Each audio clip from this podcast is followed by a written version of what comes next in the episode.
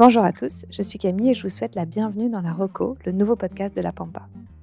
Tous les mois, je vous retrouverai pour vous donner les trucs et astuces à connaître absolument pour débuter ou évoluer en voyage à vélo. Accompagné d'experts ou en solo, je fouillerai dans la malle à malice pour vous équiper du mieux possible en vue de votre prochaine aventure. J'espère que ce nouveau format vous plaira autant qu'il m'a plu de le réaliser. Et si c'est le cas et que ce n'est pas déjà fait, n'hésitez pas à vous abonner sur votre appli de podcast, mettre 5 étoiles à la Pampa ou m'écrire un petit message sur Instagram, at sopampastique. Merci beaucoup. Ce mois-ci, la Rocco vous invite à partager une nuit de bivouac. Que vous soyez déjà rodé à cette expérience ou total novice, ce numéro vous donnera les clés pour découvrir ou redécouvrir cette pratique. J'ai rédigé cet épisode avec l'aide d'un expert bivouac, Kevin, et ce nom vous dit peut-être déjà quelque chose. C'est normal, les fidèles auditeurs que vous êtes l'ont découvert au travers des mots d'Aurélie dans l'épisode 10. Pour les retardataires, je compte sur vous pour aller rattraper ce chapitre de la Pampa après cette reco. Revenons à nos moutons et avant toute chose, à vos stylos bic, car je vais vous faire un petit topo réglementation.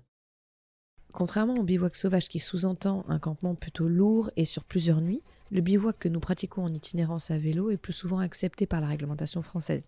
Il s'agit en fait d'un décret qui date de 2015 qui explique que le bivouac peut être librement pratiqué si tant est qu'on soit hors de l'emprise des routes et des voies publiques, hors des zones protégées, sécurisées, à conserver ou classées monuments historiques, hors des rivages maritimes, et en dehors des zones privatives bien sûr, sauf à avoir l'accord du propriétaire. Pour savoir si une zone est privée ou libre d'accès, vous pouvez toujours vous rendre dans les mairies ou dans les offices tourisme qui sauront vous renseigner. Par ailleurs, en ce qui concerne les parcs, la France métropolitaine compte à peu près une soixantaine de parcs naturels, qui sont des parcs nationaux ou régionaux, et où le bivouac est généralement autorisé. Par exemple, dans les parcs nationaux, on retrouve généralement une autorisation depuis le coucher du soleil jusqu'au lever du soleil, pour une nuit seulement, et si tant que vous soyez à une heure minimum de marche à l'intérieur des frontières du parc. À noter pourtant qu'il y a des restrictions plus strictes dans le parc de la Vanoise et une interdiction totale pour les parcs de Porquerolles et des Calanques. Enfin, si j'élargis un peu à l'Europe, en gros, plus vous partez vers le nord, dans les pays scandinaves, ou à l'est, par exemple les pays baltes, plus c'est cool côté réglementation pour bivouaquer. Rappelez-vous des camps de bivouac lituaniens mis à dispo de Claire et Olivier dans l'épisode 3 de la Pampa. Autre exemple concret, en Norvège, Suède ou Finlande, il y a un droit nommé le droit de tous, qui donne accès à la nature à tous, sous réserve de bien sûr la respecter. Ainsi, le bivouac est autorisé à 150 mètres minimum des habitations. Vous avez bien noirci le carnet de notes, vous avez toutes les infos, maintenant on part sur la partie pratique. Les questions sont nombreuses avant de se lancer dans le bivouac, c'est bien normal. Le bivouac, c'est quand même une pratique qui est un peu éloignée de nos habitudes quotidiennes. Rappelez-vous Axel Carion dans l'épisode 1 de la Pampa qui m'expliquait qu'un bon spot de bivouac, ça se cherche, ça se renifle, ça se ressent. Là, on voit tout de suite qu'on revient dans cette quête à des considérations très primaires et qu'il s'agit alors de savoir faire parler. La première considération, c'est comment trouver le bon spot. Pour Kevin, c'est super simple c'est le juste mélange entre la beauté du paysage et la tranquillité du lieu. Bon, a priori, d'après Aurélie dans l'épisode 10, sous un lampadaire prêt à s'allumer pour la nuit, au bord d'une voie ferrée, c'est pas idéal. Pensez bien effectivement à l'environnement. Trouver un endroit plat, qui ne soit pas trop près d'une source d'eau pour éviter l'humidité et pas directement sous un arbre. Pour trouver ce spot, il s'agit au maximum de sortir des zones fréquentées. On peut s'en rendre compte assez vite. Il y a peu d'habitations aux alentours, il y a une faible densité de trafic routier. Ou alors de trouver un endroit, par exemple, qui soit caché derrière des buissons ou même une cabane abandonnée. La petite astuce supplémentaire de Kevin, c'est de penser au jour qu'il est. Si vous êtes en semaine, par exemple, attention au transport pendulaire des matinaux qui pourraient vous réveiller. Et à l'inverse, le week-end, vous allez toujours avoir un fan de cueillette de champignons aux aurores qui pourra potentiellement déranger votre peau. Pensez-y. Si vous n'êtes pas parvenu à trouver votre spot idéal juste en mettant votre nez dans le vent, Kevin vous conseille l'utilisation d'une appli. Lui utilise Maps.me, ça lui permet de voir plus facilement les environs et d'identifier une nouvelle zone de recherche. Voilà. En conclusion sur ce premier point, prenez votre temps. Et surtout n'attendez pas 10 minutes avant le coucher de soleil pour lancer votre quête du spot idéal.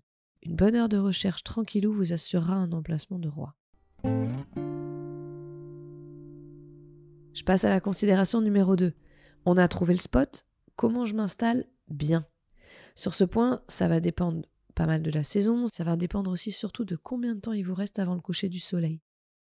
Commencez toujours, toujours par monter votre tente. Vous savez jamais exactement quand est-ce que le soleil va se coucher et vous savez surtout pas comment la météo va évoluer. Donc avant de dîner, avant l'apéro, on monte la tente. Pour cela, pensez à bien enlever les pierres, les pommes de pin, tous les autres petits objets qui pourraient vous gêner sur la zone convoitée. Orientez votre ouverture de tente sous le vent et plantez-la en enfonçant bien les sardines. Déjà bah, pour qu'elles soient bien fixées et aussi pour pas vous blesser lorsque vous sortirez pour faire votre petit pipi nocturne. Expérience vécue. Dépliez votre duvet le plus tôt possible. C'est aussi important parce que comme ça il se déploiera bien et il vous gardera le plus au chaud possible pour la nuit. Et enfin, le petit tips en plus, N'oubliez pas de ne jamais allumer votre frontale sous la tente sans avoir fermé au préalable la moustiquaire. Voilà, vous avez respecté cette liste, maintenant vous pouvez vous asseoir et profiter du coucher de soleil avec une bonne bière fraîche à la main. La troisième considération pour avoir une bonne nuit de bivouac, c'est quel équipement embarquer pour être au top. On vous préciserait bien le combo tente, sac de couchage, matelas, mais on espère vraiment que vous auriez pensé sans nous. Dans la même veine, la frontale, c'est vraiment un indispensable du bivouaqueur aguerri. Ensuite, il vous faut bien sûr un nécessaire pour cuisiner. Sur cet item, Kevin vous conseille notamment une pierre à feu, en plus d'un briquet, pour vous prévenir justement des briquets capricieux en temps humide. Enfin, choisissez des équipements aussi polyvalents que possible. Ça vaut bien sûr sur tout le voyage à vélo, mais pensez-y bien aussi sur votre partie cuisine. Kevin est en Suisse, vous vous doutez déjà qu'il vous recommande absolument un couteau suisse, mais pas que. Plus surprenant, il vous recommande aussi un économe pour facilement jouer à Top Chef des Bois. Fonction de votre destination, vous pourriez aussi avoir besoin d'un filtre, de panneaux solaires portatifs et d'une vache à eau de 10 litres minimum. Mais encore une fois, ça dépend de votre trajet. Car autant vous dire que nous, on était hyper bien équipés sur notre tour de Gironde. Et eh bien, avec l'eau potable en France et le courant dans tous les restos-bars qu'on a croisés, on a laissé notre super matos frimer au fond des sacoches dès le deuxième jour. Et puis bien sûr, n'oubliez pas une petite trousse de secours avec un contenu adapté à votre équipe de voyage. Je ne vais pas vous laisser sans la petite astuce bonus de la fin, on commence à s'y habituer. Et celle-ci, je vais la consacrer à comment assurer quand on débute. Bah, Kevin vous conseille tout simplement d'expérimenter dans un environnement familier qui vous rassure, et je rajouterai avec un plan de repli facile. Ainsi, si ça se passe pas ce soir, ça sera pour demain. Avant de conclure cet épisode, je vous rappelle la base la règle numéro un du bivouac, qui elle aussi peut s'appliquer plus largement au voyage à vélo en général d'ailleurs, voyager absolument, absolument, absolument sans laisser de traces. Mais là, j'en ai déjà assez dit pour aujourd'hui, donc je reviendrai sur cette règle d'or dans un épisode spécifique de la Reco. Et voilà, le troisième épisode de la Reco est déjà terminé. J'espère qu'il vous a plu.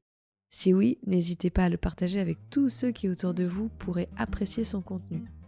N'oubliez pas non plus les petites notes 5 étoiles sur Apple Podcast et maintenant aussi disponible sur Spotify.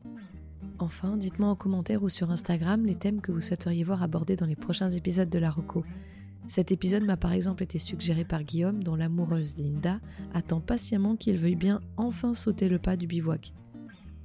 Vous pouvez d'ailleurs retrouver Guillaume et Linda dans leurs belles aventures vélo-cyclistes dans leur beau podcast Les Mouettes à vélo. Merci à Kevin pour ses précieux conseils et merci à vous tous de votre fidélité. À dans 15 jours.